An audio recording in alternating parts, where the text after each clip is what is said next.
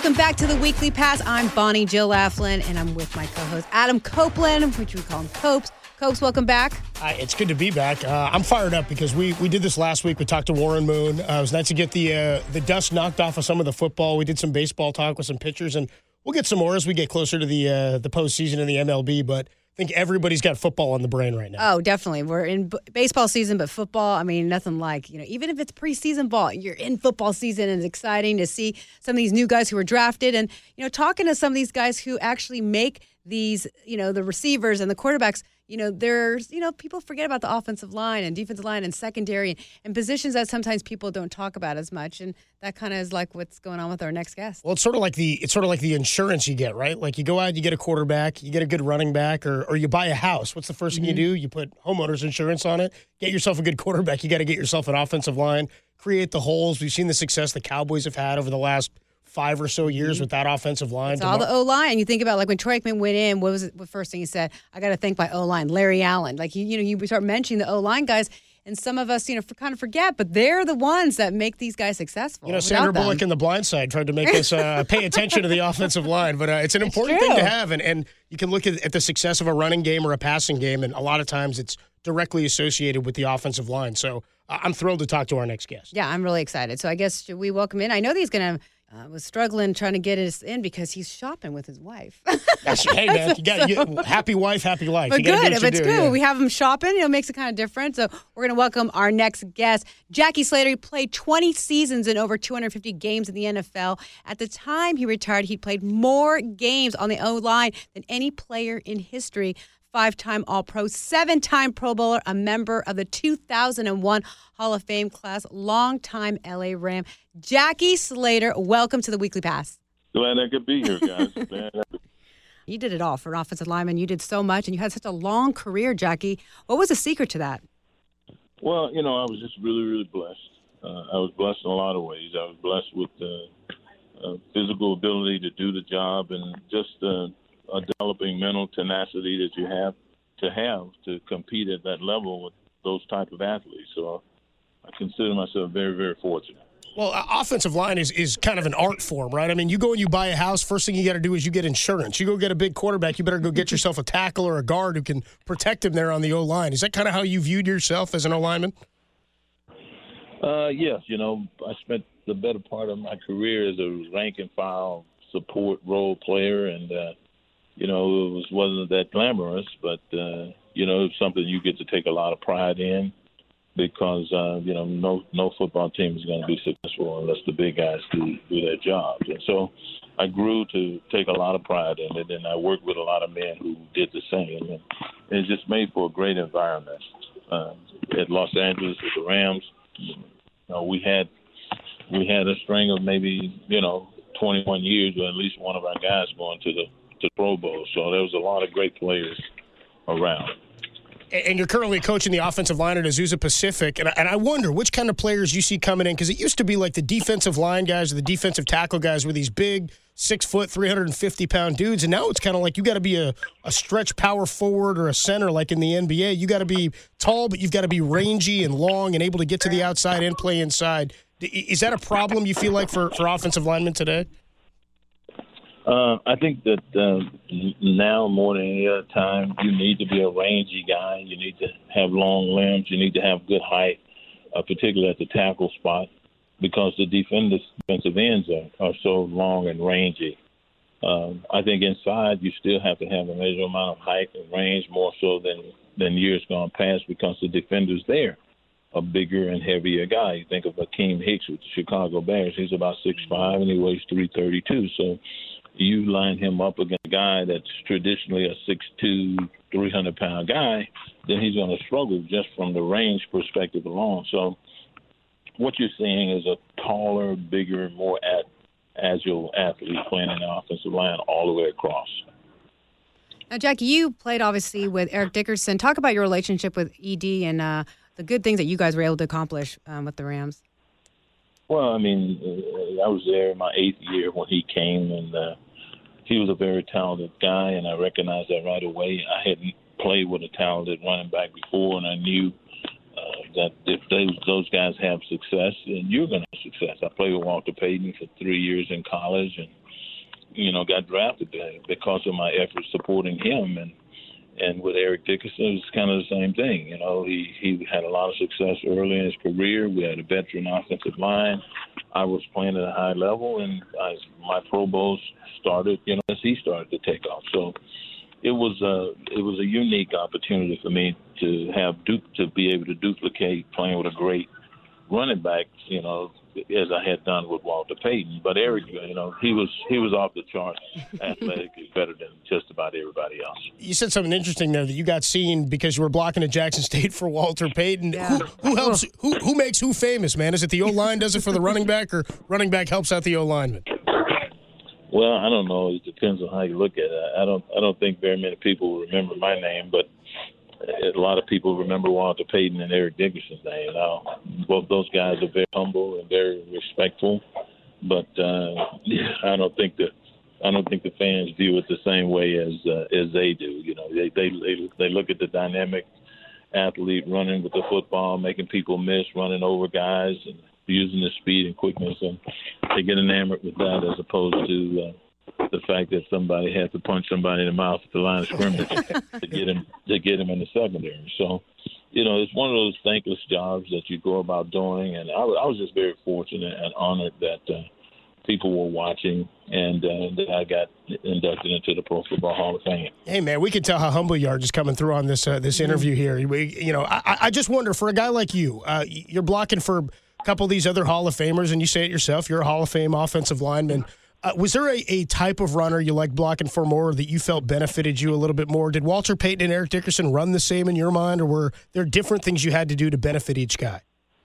Well, I think the thing that um, I noticed more than anything else about the great backs, the really good backs that I played with, is they they first of all want the ball. Uh, they want the ball. They want the ball in their hands when it matters, and uh, Walter and Eric were the supreme talents when it came to that. They both wanted to, they had to have the ball, and I think the coaches knew it, and they made sure that they fed them the ball. Um, the other thing about them is that they both possessed a unique uh, physical talent that uh, few around them at that ha- at that particular time possessed.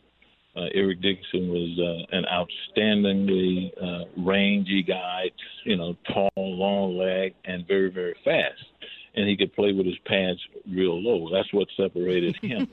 now Walter, Walter was a guy that was explosive, powerful, extremely quick, with good speed, and and, and both of those type of runners is I think prototype. You you really ever get you know one guy that can do everything, and and I don't, I don't think either one of those guys could do everything, but they were just so unique in what their strengths were that they just separated themselves from everybody else.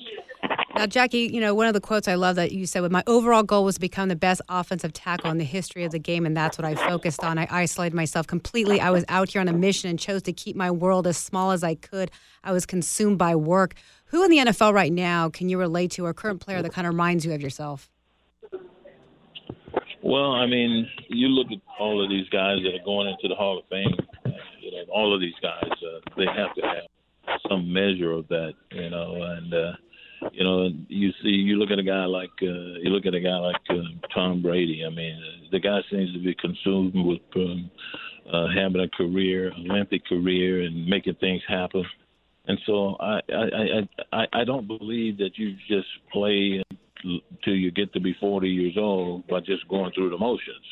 And I think there's a measurable amount of um, consistency that has to exist. There's a measurable amount of uh, uh, resolve that you have to have to have these goals and to reach out for these goals. So, you know, I can't really say, you know, that the guys think the way I think because a lot of the people that I played with thought that I was a bit abnormal in the way I thought and how I was consumed with, with the thought of being special.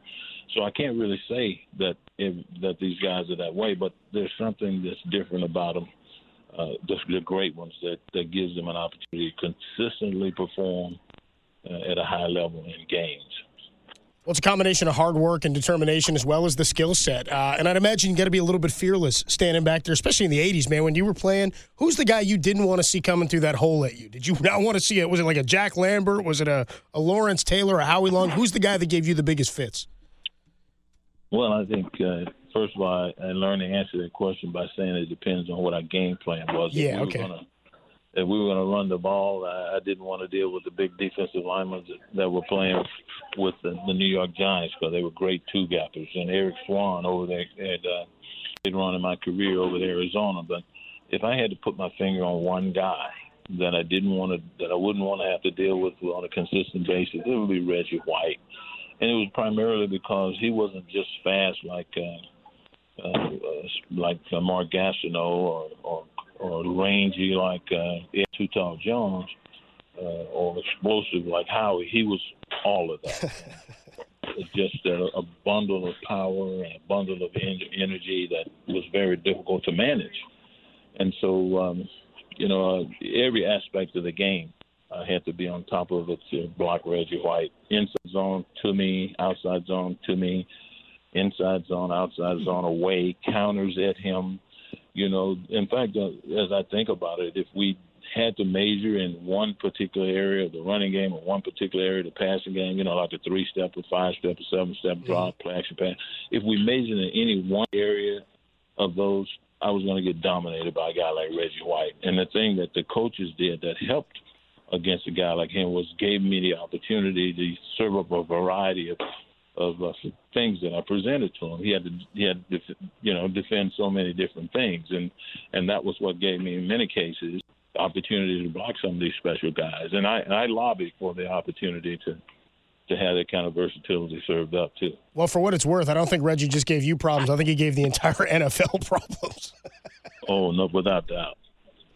Now, Jackie, your son Matthew Slater, he plays for the Patriots, and I read somewhere that you guys um, always, when there's the coin toss, you guys always pick heads. What's the story behind that?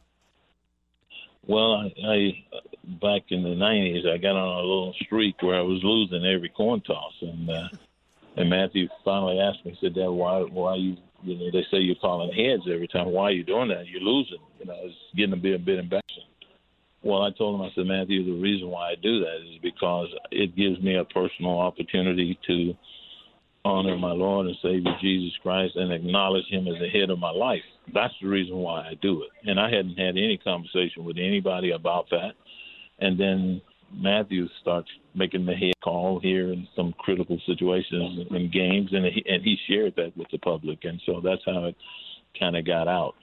And so after I shared that with him, he wasn't so so uh, didn't have so many problems with the fact that I was, you know, they had odds over in Vegas then that I was going to lose every every coin toss. So it didn't bother him. It didn't bother him so much once he found out why I was doing it. That's that's a pretty good reason. Uh, we're we're in the middle of training camp right now. We're getting going with uh, with NFL preseason. This is a time that kind of gets you salivate and you start getting excited for the game coming back. Oh yeah, this this football season, and you know, my first two or three years uh, out of the game, uh, I would get a little anxious uh, about this time of year. You know, my hair would start standing up on my neck, and I felt like I didn't. You know, it was just the juices would start flowing because it was time to play football, and so, um, you know, that was something that um, that was intense early when I retired, and, and it still is with me, but not quite as intense because I know my body can't handle the rigors of it. So, but I look forward to it. I, I can imagine what's going uh, on with the guys. I can smell the grass. Uh, I can I can I can sense the tension. I can I'm aware of the competition. I know what the coaches are thinking, how they're deciding on players, and and uh, you know the only thing that concerns me a bit is that many of the players who play the physical positions, because they're limited with the number of physical practices that they can have, they really don't get to show you know all of their capabilities. I, I don't know how good I would have been if I was not allowed to practice in pads twice a day, four days a week, to show the, the coaches that I could be as physical, if not more so, and as and and and as as and have as much endurance as they would ever imagine you needed. And sometimes I think as an offensive lineman, you need to exercise the technique that you're going to use in a game uh, so you can be good in the game. But uh, to me, it seems like the practices are limited and and the guys who have to use a lot of skill don't get to work on those skills in practice. So that's an interesting point. I'd, I'd, never thought about it from the other side of it, where a player who maybe is trying to make the team or trying to show what he can do needs a little bit more reps or or a little more opportunity to showcase himself than a guy who you're going off of his resume from the draft, maybe. Exactly. You you you got to be able to. I mean, it would be easier on a guy that's already been there. Yeah, of course. You mm-hmm. just getting there, they they can only look at the film from college and and they they hope that it's going to translate to the pros, but it doesn't. That remains to be seen until you put the pads on and and go 60 snaps against you know the top tier talent. Hey, before we let you go, Jack, I want to ask you about the Rams, being that you're down there and uh, and they're one of the hottest teams on the planet, coming off of the uh, the NFC Championship and then kind of floundering in the Super Bowl. Uh, how do you see them coming back this year? The the running game in question, of course, the defense phenomenal. Sean McVay's play calling. Yet, any thoughts on the LA Rams? Well, I think they're they're a good football team, and and uh, you know their their offensive line was ranked the very top in in in overall efficiency, both run and pass blocking a year ago, and I think that contributed to their success. They lost two of those veteran guys um, to retirement and then uh, free agency, and they're going to have to replace them with some guys that haven't played a lot. So. Um, that's going to be interesting to watch. Uh, the development of the young quarterback Jared Goff, who I think you know he and the head coach would probably admit that they they probably could have played better in the Super Bowl. It's going to be interesting to watch, you know, their continued growth and development, and then also knowing that he has for the first time in his career the same core group of receivers yeah. coming back. That continuity should contribute to his young uh, career and growth and the development that we're looking for there. On the other side of the ball, you know, they they they lost uh, Ndamukong Suh. Uh, not that you know um, he was that dynamic uh, through most of the season, uh, but uh, how they uh, shore up the run. You know, uh, Seattle ran for almost 500 yards against them in two games last year, and uh, and DJ Fluker was uh, talking about um, you know, them being pass rushers and not run defenders. So I think they went out and tried to draft some people that could shore up the run. I, I think Wade Phillips schematically knows how to put guys in position so they can be successful. So that that's going to be interesting to watch. And and uh, their back end is solid with the corners of Keith Lee and uh, and Peters back there, and then they they brought in some some other veteran ball players and Matthews at the linebacker spot. So they should be a very a smarter football team on the defensive side of the ball and more capable of diversity. You know, the smarter and more experienced guys are, the more things you can do. And so it's going to be fun watching. And, and uh, me, like everybody else in Los Angeles, I full well suspect that they're going to be in contention with this outfit for a long time. Well, you heard it from one of the best. Thank you so much, Jackie, for joining us. I know you had a busy day. You're shopping and stuff with your wife, so we appreciate your time, and hopefully we'll have you back again to talk some football. All right, guys. Have a great day. Thanks, Thank Jackie. you, Jackie. Good stuff from Jackie Slater. Like you said, you know, it's nice to talk to these O line guys, defensive line guys that don't get all the attention, but look at the longevity of these players, Copes. Yeah, it's it's uh it's pretty incredible that a guy like that. I mean, back then they they played through an insane number of injuries. They didn't have the cryotherapy like we're seeing with Antonio Brown today. No blisters on the feet. Maybe a better thing that they didn't have that. But no, you're right. I mean, these guys do the work in the trenches. It's why they get themselves a, a big dinner from the quarterback at the end of the year, right? When you have a successful season. And I like how humble he is. You know, most of these guys are humble. They say they don't, really don't want the credit. That's why they're on the O line to protect the quarterback, and they're good with it. Something to be said about a guy who's up there just blocking every day for another guy. You know what I mean? It's it's incredible. Over 250 games. You said that at the start of the interview. Uh, a Hall of Famer and, and uh, one of the best all time in his position. 20 seasons. I mean, we're looking like the Tom Brady's and such, but there's not, not that longevity at that position. Incredible. Incredible. Good. So next week we'll be back talking football. And again, thank you for joining us on the Weekly Pass. I'm Bonnie Jill Laughlin. This is Adam Copeland. We'll talk to you next week.